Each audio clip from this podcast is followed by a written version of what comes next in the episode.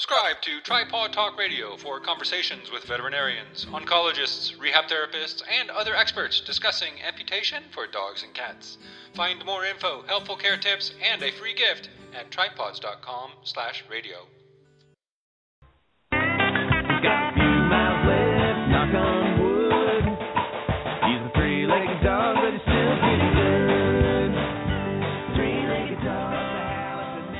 Thank you for tuning in to Tripawd Talk Radio, where we're spreading the word that it's better to hop on three legs than limp on four. Hosted by Jim and Renee and Wyatt Ray of the Tripawds blogs community at tripawds.com. Jerry's place for canine amputees and their people.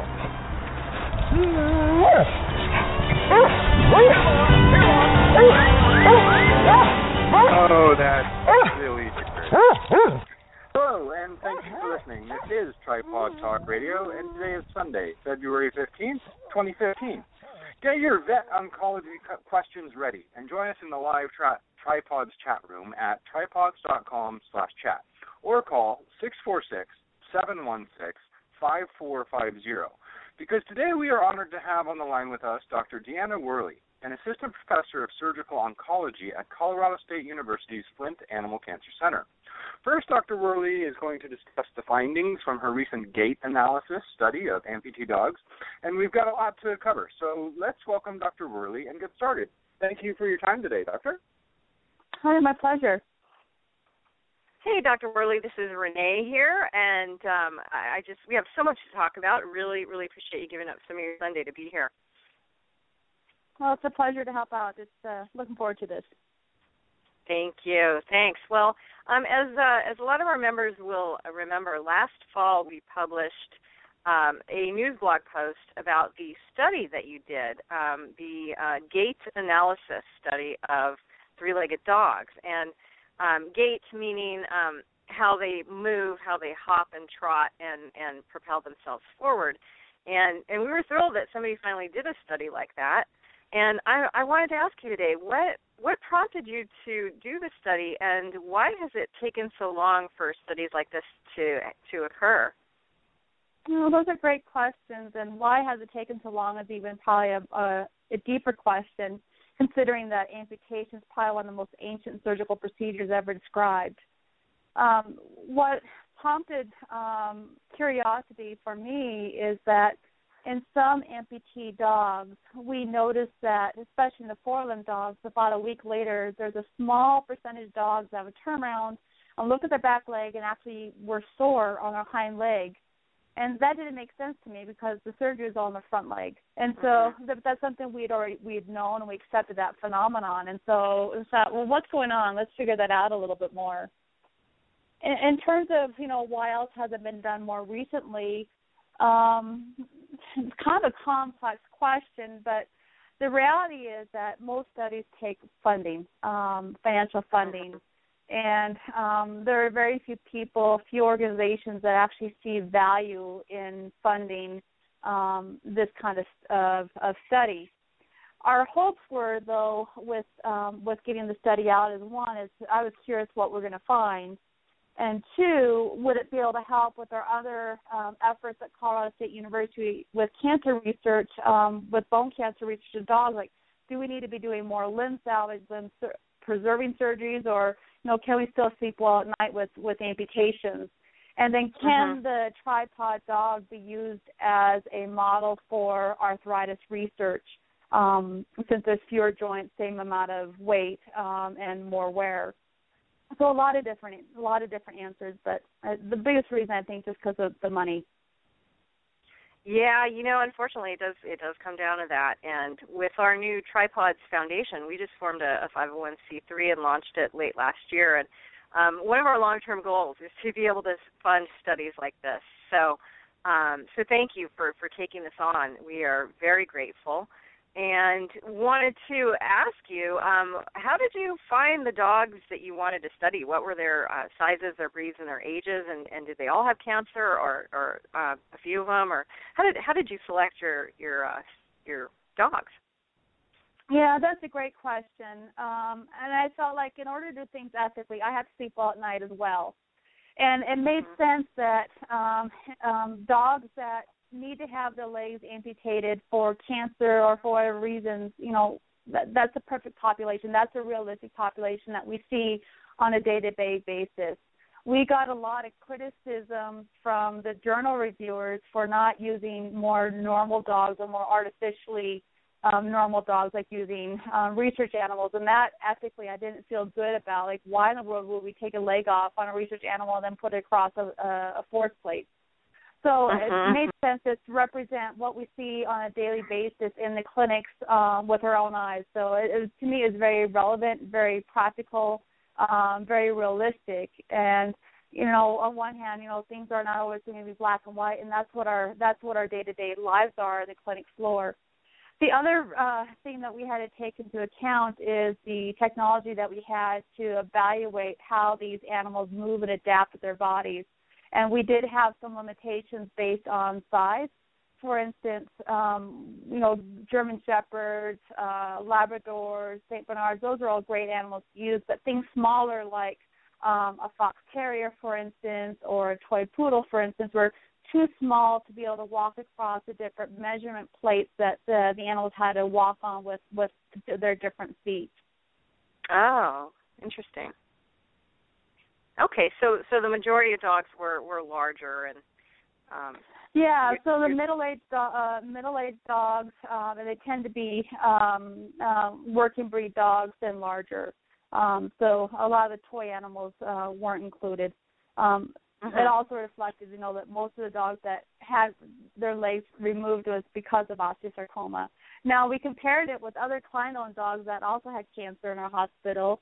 Um, so um, an animal that had lymphoma, for instance, that was in good health, um, that's also receiving cancer therapy, was used as a control, um, as a four-legged okay. dog, for instance. Um, and so um, all the other animals that were used that were four-legged to compare with the three-legged dogs were also client-owned animals that were under the care of the oncology service. Okay, well, how cool. You know, um, I think uh, you you were on the right track for sure with the the subjects that you studied as far as the dogs with cancer, because I'd say a good ninety percent of our members come to us because of of some type of cancer in the leg. Um, we have Wyatt, our tripod spokes dog over here, who's a German Shepherd and lost his leg to neglect by a previous owner, but he's he's definitely an exception to the norm. Most people come to us because of bone cancer, so it's very relevant to our community. I re- really appreciate that. Um, now, what were tell us about about what your findings were? This is really exciting. Um, what were some of the biggest differences that you guys discovered between front and rear leg tripods, and and were you surprised at, at some of your findings? Yeah, I think so. Um, the biggest uh, concern that most people have with um, a, a, a dog that needs to lose one of its front legs, or what we call the thoracic limb, um, is you know is the remaining front leg going to bear all the weight? What we know in four-legged dogs that are normal is that they put more weight on the front legs than they do on the back legs, and so there's always this fear that oh my gosh, all the weight has to be borne now on the remaining front leg what we found is that all of the three legs bear the weight. Um, Mhm. It's not completely equal, but what was interesting is that the remaining, the hind leg on the side where the front leg was removed, works like a front leg, and that Oh, leg wow. actually comes forward more um, during um, during uh, movement. And the other thing that we found is that in front leg dogs, uh, when they want to go at any sort of speed greater than a walk, um, the typical trot pattern that you see with most normal dogs, they are not able to do that. Their their trot is a blend of a walk, a trot, and a gallop, um, all 3 Mhm. combined. And so it's a kind of a papa papa papa papa type gait. And so um, it's a very unique pattern that had never been described before. Um, and so that was interesting. We also found that they um, tend to they have a little bit more motion in their in their wrist and the front leg, a little bit more motion in the knees and hips, the back leg, and they had a fair bit of motion in their spine as well. The pelvic limb amputee dogs, uh, we always felt like clinically that they uh, transition um, very quickly, um, and, and before we couldn't really figure out why. Um, but what we found with the pelvic limb amputees, um, because it normally with the four-legged dogs put more weight in the front, they don't have as much weight to have to worry about in the hind end. And so when they adapt, they um, rely on their spine and their hind leg to do more adaptation. Now, when I say they rely on their spine, is that what happens is they swing their spine over to walk forward, and their spine swings back um, straight to walk uh, to to to have the front legs move, and so it's kind of like a crab walk. And something you know I've always just kind of you know smile at myself when I see a hind limb uh, amputee comes towards me. So they're always kind of this diagonal type posture. Mhm. me now because we see how much their spine actually moves and their hind leg moves um, uh, to adapt uh, to to those changes. We also found that they had a lot more motion in their ankles uh, than we expected. It's unclear if it's because a fair number of the dogs have underlying arthritis already in the hips and in their knees, um, but uh, something that we did notice as well. Now, um, when I mentioned when I started the study, I was really curious, like why were some of these four-limb amputee dogs sore on their hind leg a week later? That makes sense Yeah. because that hind leg actually comes forward biomechanically and actually takes on the role of a front leg.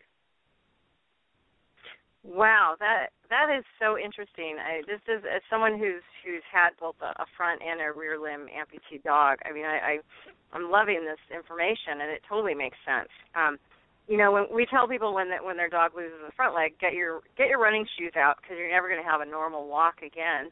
Um, and it's it, now it's interesting to hear what what the body actually does when they're doing that tripod hop, the the gallop as you described it, and our own Wyatt is missing a rear leg, and he does walk like a crab. You're right. His spine is very curved after he's been on three legs about five years now.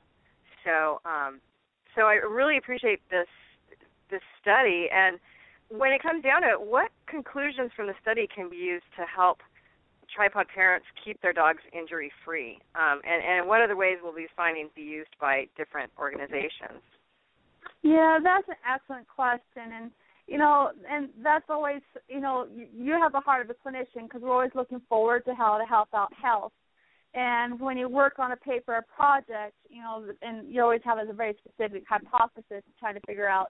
And so the study was really designed to describe the changes that are happening. And so it's hard to really say what we can do to improve outcome or improve prophylactically or how to prevent injury down the road. I think to Mhm. me, um, what the study says is just to be aware of that there's increased motion in the spine um, that we may not have fully recognized beforehand. That um, that there's going to be shifting of weight throughout the rest of the body, so different muscle groups are going to be used in ways that haven't been used before, um, and so really um, that some dogs may have a higher need for low chronic doses of nonsteroidal anti-inflammatory therapy to help with that increased usage um, in, in joints. And so there's always this this rush that I've seen clinically. A lot of families like to get their animals off of all pain medications as soon as possible. But if an animal needs something, I would say keep at the lowest tolerated dose that that the animal um, would um, would would need, and that sometimes long-term nonsteroidals may be part of the equation. The other thing, since we kind of have to think of these guys as being fairly limber, limber and flexible, is that um, maintaining a healthy body weight. Let's get rid of excess um, um, weight that's not necessary um, um, that that may make it harder burden for our friends to walk. And also, let's think about you know moderate activity. You know, um, you know, so that they can continue to stay limber. It's you know, find a love activity they enjoy, not something that we're going to force them to do, and not something that's going to allow them to be couch potatoes. That's not going to help them either. Excellent advice. Thank you. I, I, I agree 120% with all that, especially with the weight um, comment. Um, you know, uh, real quick, we, we do have a, a lot of uh, uh, tripod cat members in our community, and our friend Erica posted in our discussion forums. She has a question about her tripod cat, Jill. Uh, Jill is two years post amputation for osteosarcoma. She lost a rear leg, and Erica wants to know have you ever noticed a difference in the gaits of kitties?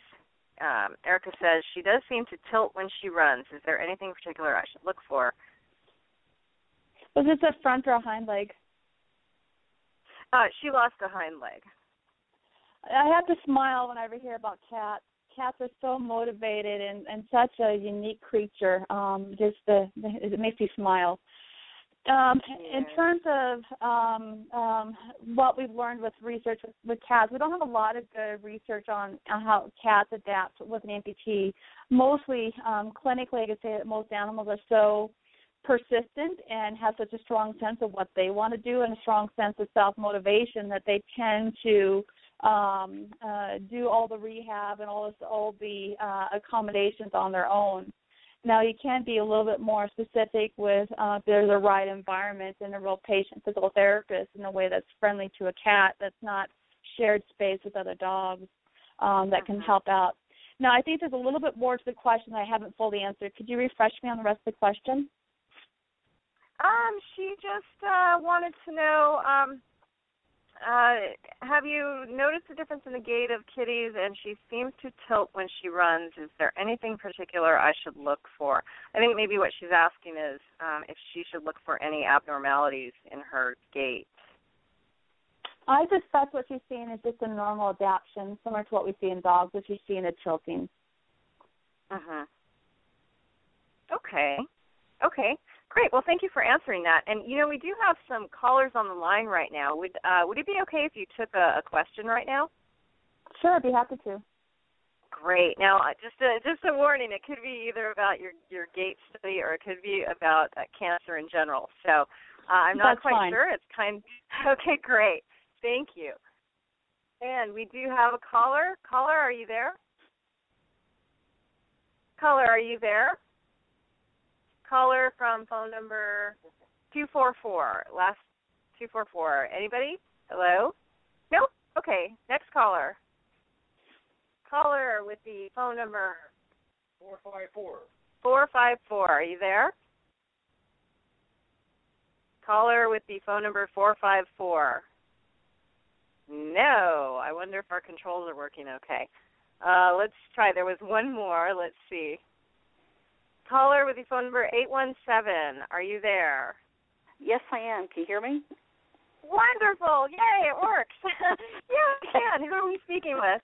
Uh, my name is Susan, and I'm I'm from Texas. I have a uh, seven-year-old English Mastiff, and I was uh, just th- thank you. I know we've got limited time, so thank you so much for allowing me to to ask a question on this, and uh, with you, Oh, Dr. Worley. Um, our English Mastiff was diagnosed last week after she suddenly had a it looked like a bowed tendon we thought on her on her right front leg.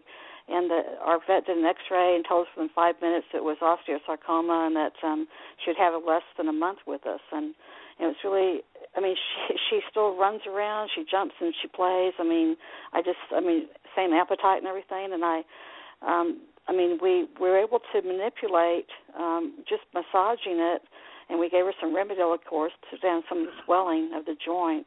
But um is there is i'm wondering if maybe she had an injury to her to her to her wrist. Maybe it caused a lipoma from a deep contusion. And and that maybe is there i mean i, I know that you know, it's a recent diagnosis we all go through. Could it or could it not be this or that? We don't want to hear the worst but you know got to prepare for it. But um dr worley is there is there are is there considerations like that most vets make to see if it might be a lipoma versus a, a sarcomic tuna a tumor or Yeah, you know what? That C word is so scary, uh, the cancer word. And and there's a there's a lot of misinformation that's out there, even within our veterinary community as well. If there's changes on the bone, it's the most common cause is um, bone cancer, and there are different flavors of bone cancer. But fortunately, not all bone cancers behave the same, and I would suggest that maybe some additional testing could be done so that we can give you more accurate prognostic information. Um, it's rare for me to see a situation where we say the prognosis is going to be less than one to two months unless we know that there's already been metastasis to the lungs that you can see on chest x-rays. Typically, when we see changes on x-rays with the bone that look suspicious for a bone tumor, now you're in Texas, so there's always a small risk that we actually may be dealing with a fungal infection. There's tests for that too.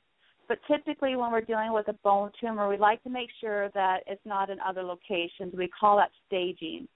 So we would recommend typically having fresh blood work. There are some markers that we can see in the blood that help suggest how good or how bad this may be behaving. We also recommend chest x-rays to make sure that there aren't any changes in the lungs like nodules, lung metastasis.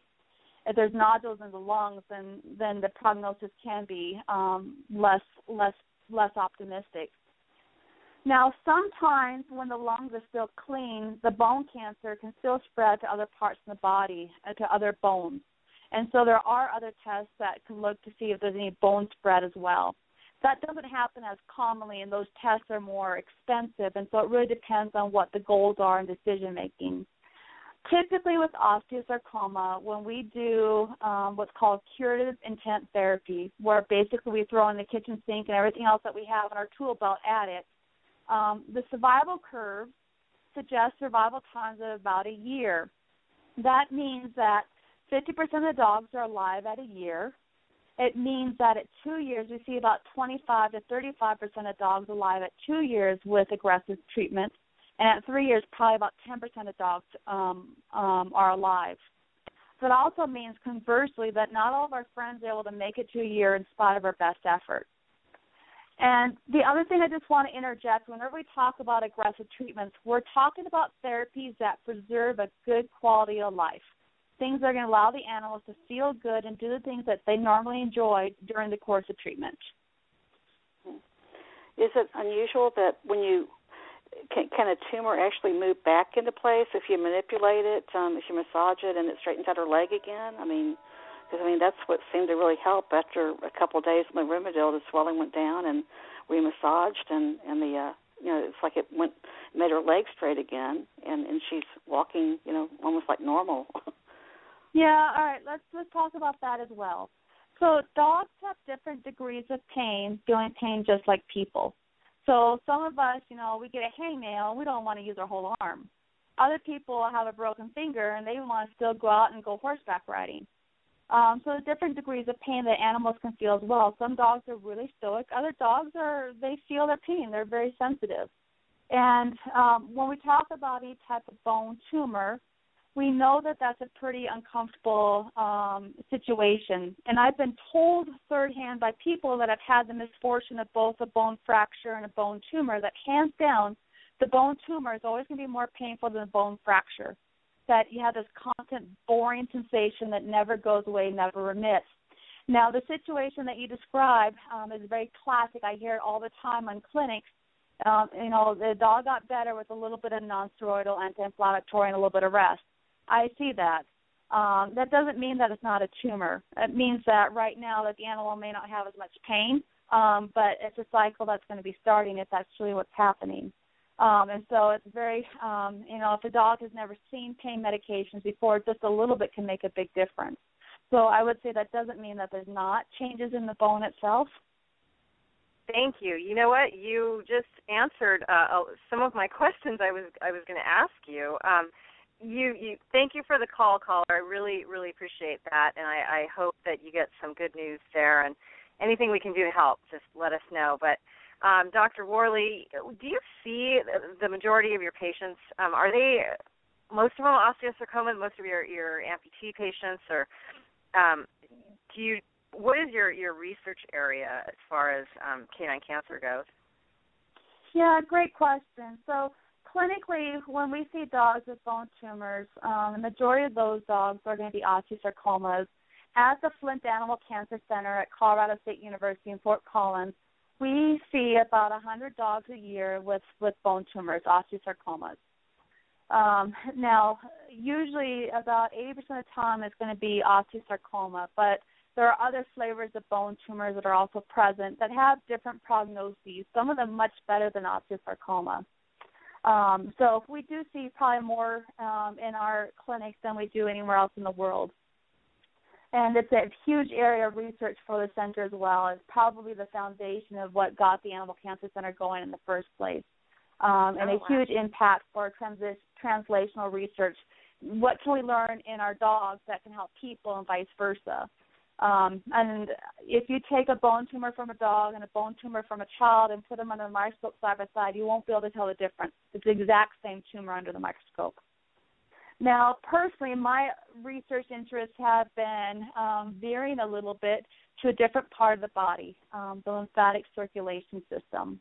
We all know about the the regular blood circulation system, um, where the the heart pumps blood through the vessels and it returns back and forth. And there's this myth that we think that it's a watertight system that is perfectly sealed. There is a secondary circulation system called the lymphatic system that's not as well known, not as well described, um, where um, there's always going to be leakage of fluid from the blood vessels. About 10% of the fluid always leaks from the blood vessels. It travels in the tissues in the body, and then it gets reabsorbed through the lymphatics. The lymphatics start out in the periphery of your body in the little loose spaces of your tissues and it travels um, one direction to get dumped back into the blood circulation right before the heart. Now, lymphatic circulation is important for a lot of different reasons. One, uh, for me, that um, really piqued my interest is that it's a big pathway for metastasis. So, a lot of tumor Mm-hmm. cells, instead of circulating in the bloodstream, they circulate in lymphatic circulation. They lodge in lymph nodes and other locations of the body, and that can be hard to treat. Um, so it's an area that's uh, important for me because of how cancer can spread and be a bad actor, be a bad behavior. The lymphatic circulation is also important for um, helping digest uh, fats in our body. So when we eat food, all the fats have to get absorbed through lymphatic circulation.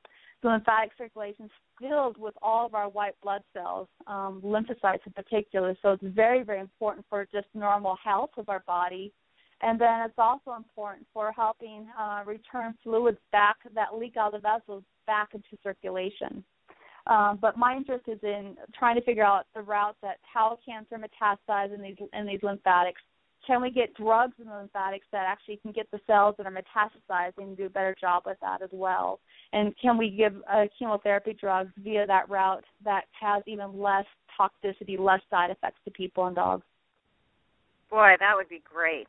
That would be really great. Um, do do you expect your your studies to uh, to actually turn into actual uh, treatments for osteosarcoma? You know, I mean, how does that work? Does, will it be a year or five years? Or I mean, everybody everybody wants this gone, really. And oh my and gosh.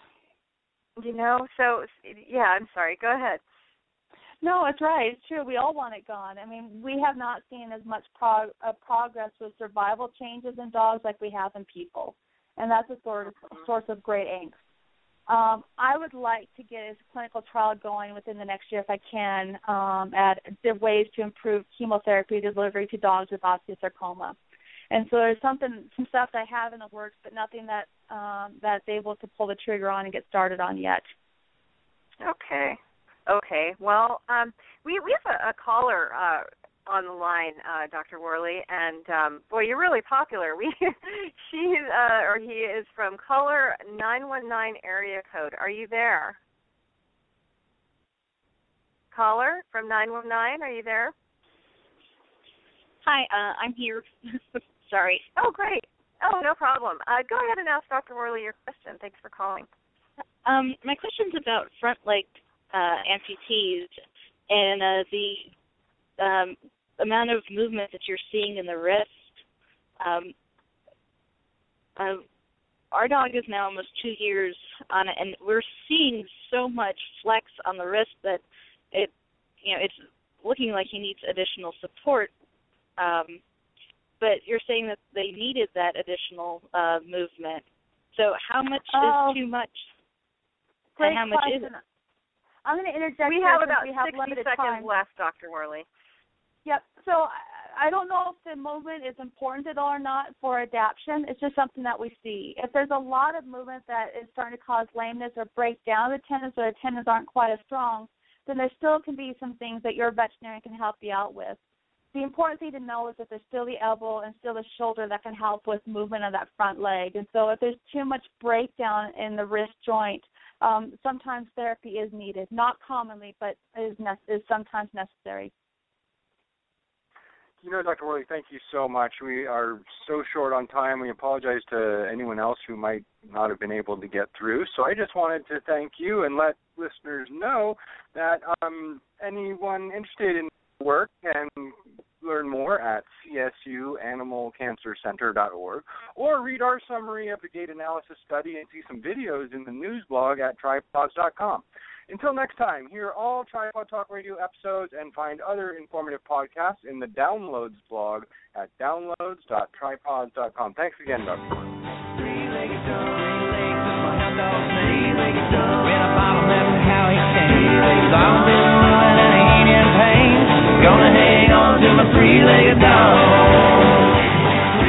Until next time on Tripawd Talk Radio, learn more about canine amputation recovery and find the best gear for three-legged dogs at tripawds.com.